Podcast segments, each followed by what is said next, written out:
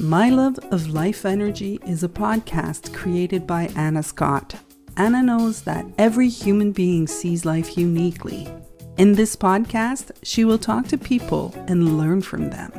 These conversations are to shine the brilliance of each human being she speaks to. Join her.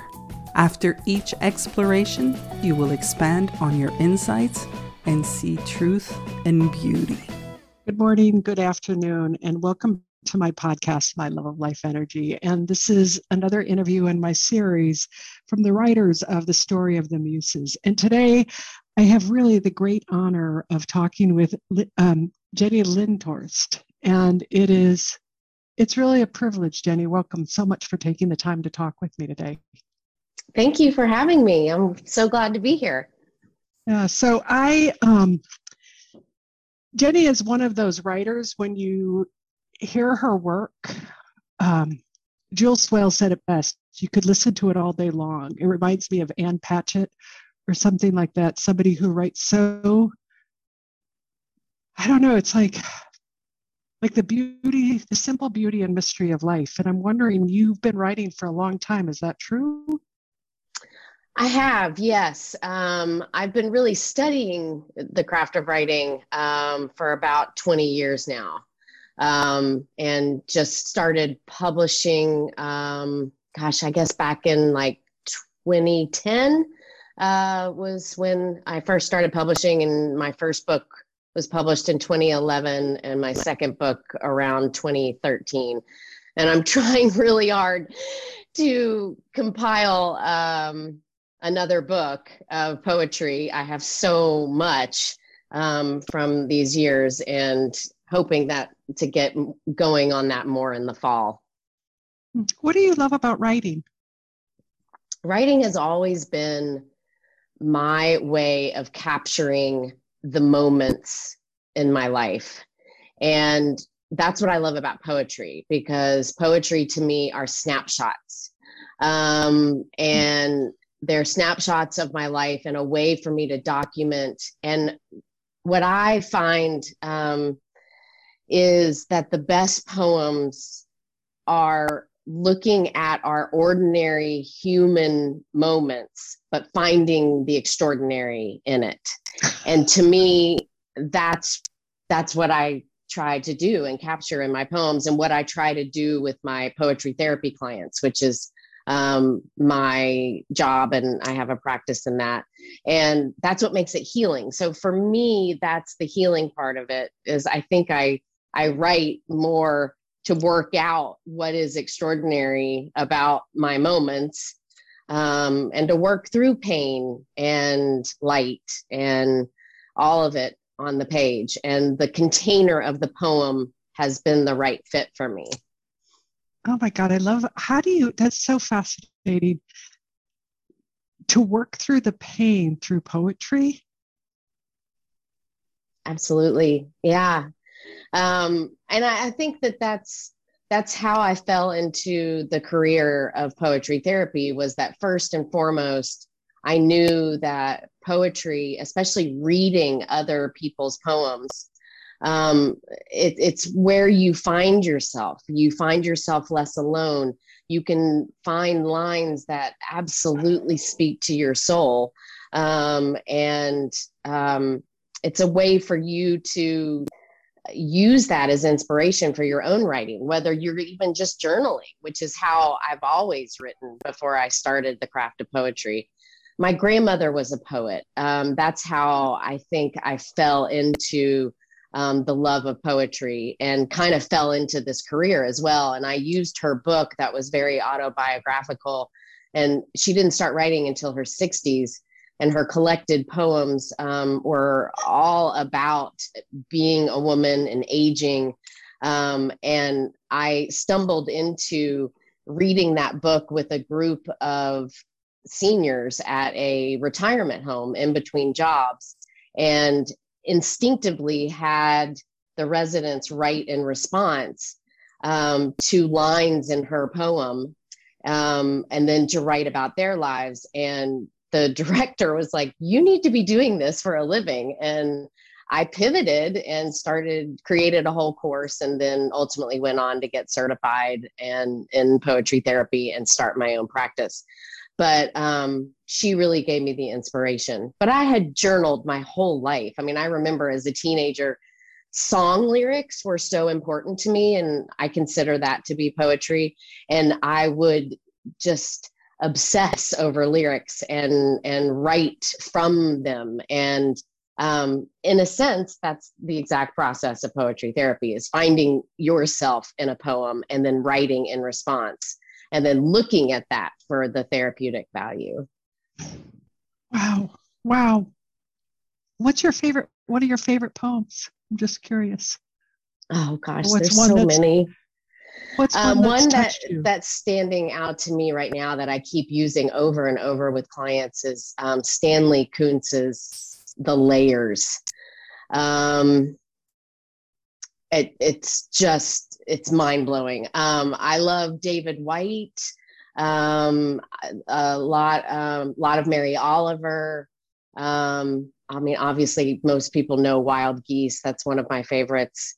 Um, you know, I'm, I'm always leaning into old favorite poems that, depending on what I'm going through in my life right now, I can read a poem and it means something to me each time. But it, it gives me a path. Uh, you know, certain lines will speak to me and and help me map my way out of whatever it is that I'm struggling with. Oh my God. So it's like the poem gives you the road out of your struggles. Yes. And it gives you the way in to find that in your own voice. And that's what I do with my clients is, you know, I'll put an accessible poem in front of you and say like what lines where are you in this and depending on what lines they bring up we i listen intently and feedback what they're saying and get them almost writing through the discussion and it's amazing the insights that will come forward just from a line in a poem and then have them go write and then read it more for therapeutic value. I mean, they will ultimately get product, but we don't, you know, those are different. I teach poetry as well and do editing. Um, but when I have my poetry therapy hat on, um, you know, that's a different process.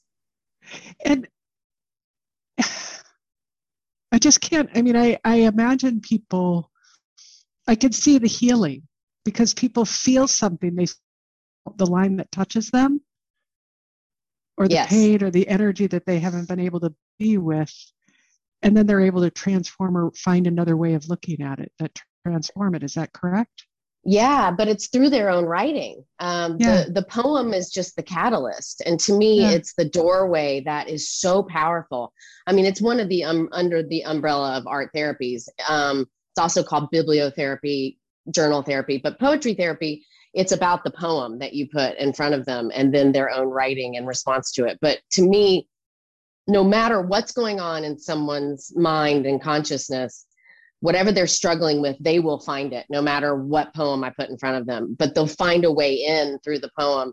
And I mean, it's amazing. People will start crying immediately um, sometimes because they, it's just so powerful how quickly we get to what is needing to be peeled back. Hmm. God, it just seems like such a reverence for a place of humanity. Yeah. The different forms. So I'm so curious, h- how did you come across Jules and the method okay, writing? So, yeah, so I've been studying method writing for about 20 years. Um, I mean, this has been the main way that I have studied craft. Um, when I was getting mm-hmm. certified in poetry therapy, you have to have all sorts of hours and background knowledge in literature and poetry. And I started to study with my first teacher in method writing, Stella Sue Lee. And I studied with her for about 12 years. And I still work with her. She's my editor, and she started a small press that published my first two books. But she, in those first 12 years, we were studying method writing. She studied with Jack Grapes for oh, decades.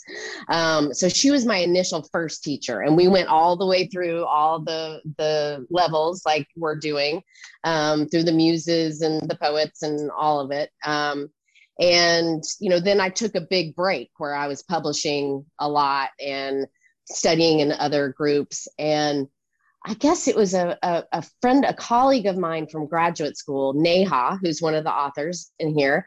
Uh, suddenly, we were in touch. Uh, we both have our master's in spiritual psychology together from uh, USM. And she was saying that she had stumbled upon this teacher, Jules, that um, was teaching um, method writing and teaching slightly different than Stella Sue had taught.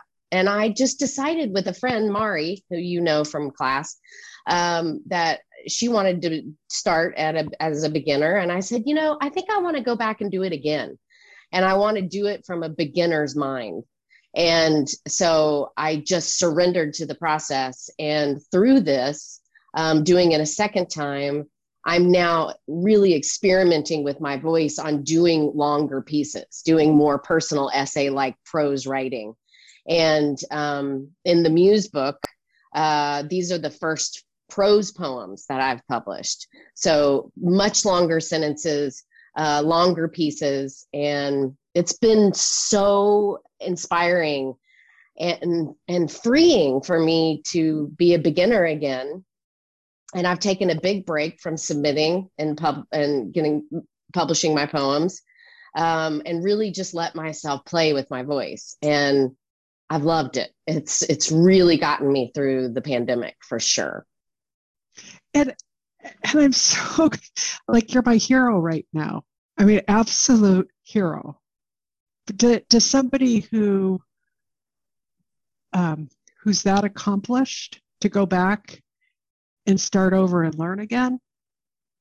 I mean, it's it, it's um, it's inspiring, really inspiring. Thank you. I, I mean, I I tell you know when I work with people with editing and publishing and and new writers you know i i often will tell them you know for me it's important that i am always in some sort of class myself not teaching but being the student.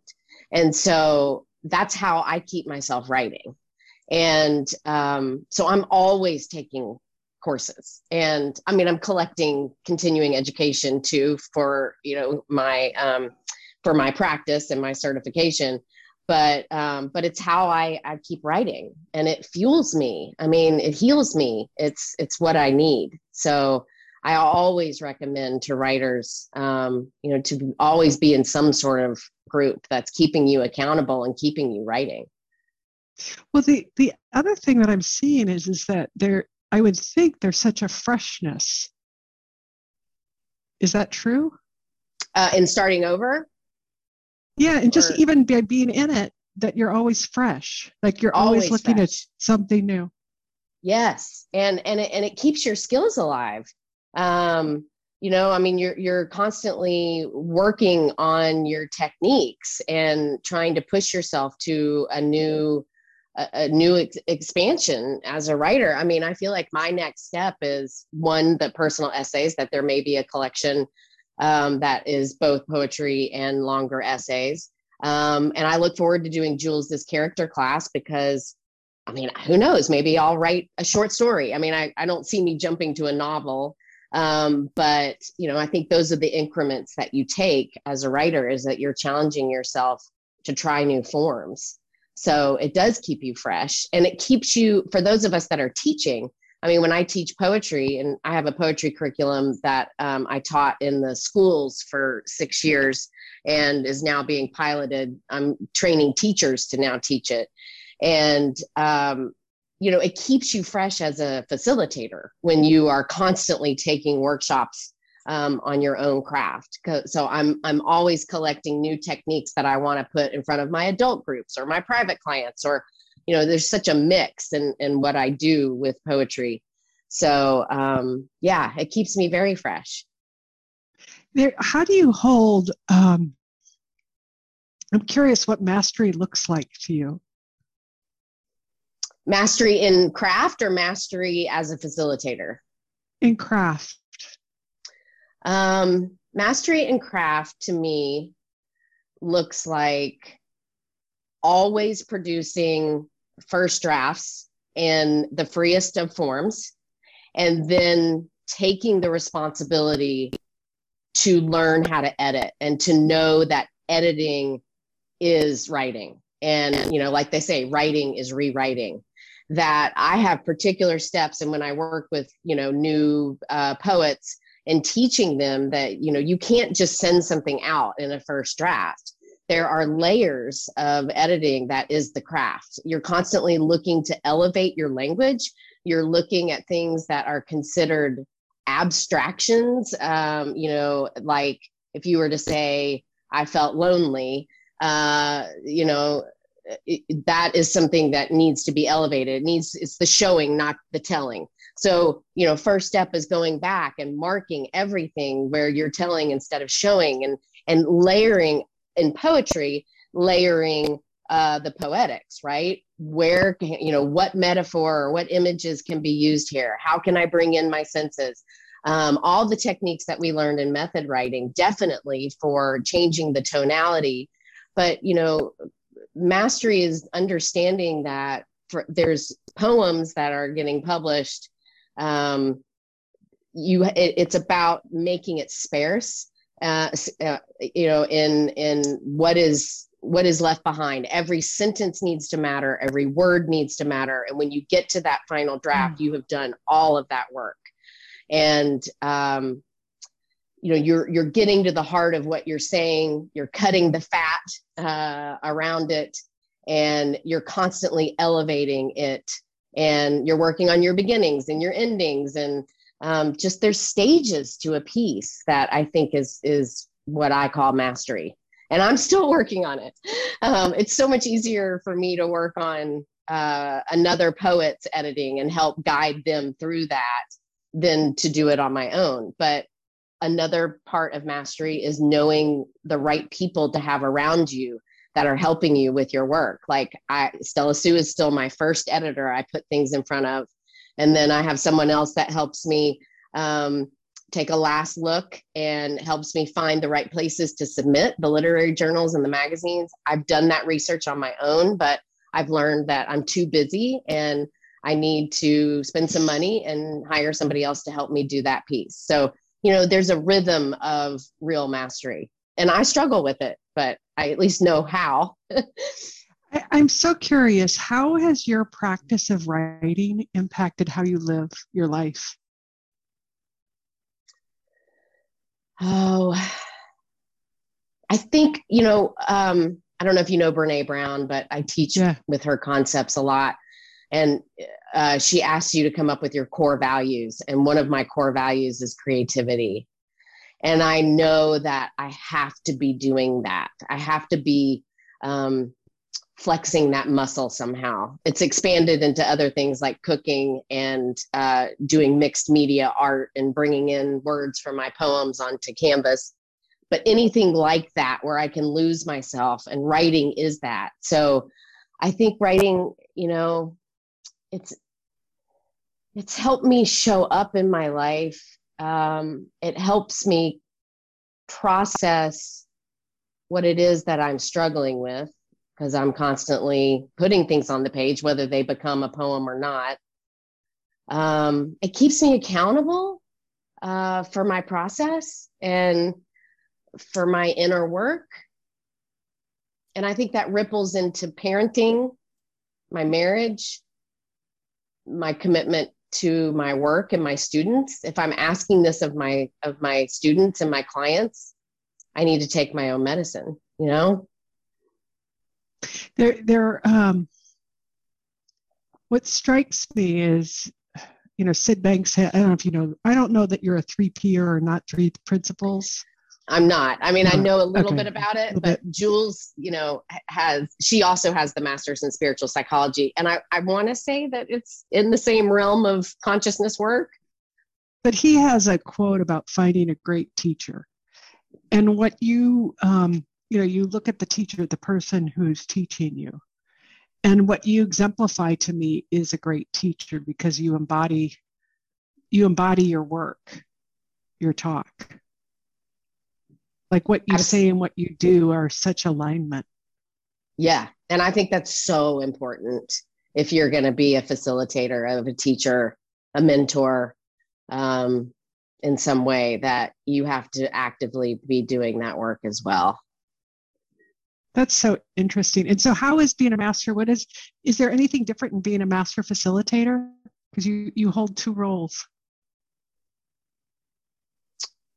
I think they're similar in some ways that you know you're constantly taking workshops and and staying current and relevant and um, with how things are changing. You know, I teach for UCLA Arts and Healing. I teach their um, they do a certificate program in social emotional arts, and people come from all over the world to get certified in best practices of each art form. And so I do the poetry training, but they also get trained in uh, movement therapy and visual art therapy and music therapy and and how to go back to the populations that they're working with and you know they're constantly ucla arts and healing is constantly giving me updates on trainings in diversity um, uh, equity and inclusion and um, you know uh, working with the lgbtq community and and it, you know all of that's part of mastery and how we communicate and how we stay current with the times and um, trauma informed communication. Like all of that is so current right now. And so i think mastery as a facilitator is that you're constantly um, training yourself so that uh, you're communicating in the best possible way it seems to me what you're always doing is expanding your consciousness. What more can you see? Is that accurate? Yes, absolutely. Um, and I think that comes from ultimately me getting into psychology and counseling and spiritual psychology. And uh, it's a, it's a bigger thing in my family. I mean, my husband is certified to he's has the master's degree in spiritual psychology, got it before me. And it's just a part of our our marriage. Um, how we show up in the world is that you can't look outward uh, and blame uh, we are all going to go through phases of our lives and it's I, I believe strongly it's our responsibility to be working our process whatever that means um, but really looking at the choices and the beliefs that that I'm holding um, in my life, and to me, that's that's expanding my consciousness and doing the work instead of projecting it outward. Um, you know, I mean, if you work with marriages, uh, and I have, I'm in a very long marriage. It, it's it's so important to be working on ourselves. Um, so that's kind of all that, you know, you, pulled together. Do you experience? I, I, this is going to be a really a strange question, but what I feel is that you guys must experience more love in your marriage. I think so. I mean, that's one of the great things that I love to write about. I mean, if people read my work, uh, so much of it is about marriage and it's about those ordinary moments that are truly extraordinary. Uh, like I said before, same with parenting. Um, I'm still so very much in love with my husband after 25 years, and we've been through so much together. And I think that um, it it uh, yeah, when you work that hard and you have two people that um, believe in taking responsibility like that, there is fruit. It there are blossoms that come from that. And we've we do the work and we've been through a lot of crises together. Um, and it's beautiful to be this far along and to feel the way that i do about him wow people would give their right arm to feel the way that you feel I feel blessed that I think we made a good choice in finding each other, but I do think that there's a lot of work that takes place in strong marriages. Hmm. All right. So, what's your practice for writing? What do you do every day? I wouldn't say it's every day. I, you know, I'm one of those people who have struggled for 20 years to be like, oh, yeah, I'm going to write something every day. And of course, I try that over and over again. But um, like I said, my real process is always being in some sort of class. So, like with method writing, Um, I am not one of those that writes every day, whatever the exercise is. I take a lot of time to really process what the exercise is and a lot of thinking about it. Um, and until it, it comes uh, onto the page. And then I will spend probably four or five hours total, but spaced out over a period of days on one piece and really immersing the exercise. Now, Jules would be like, that's not what I want you to do, you know?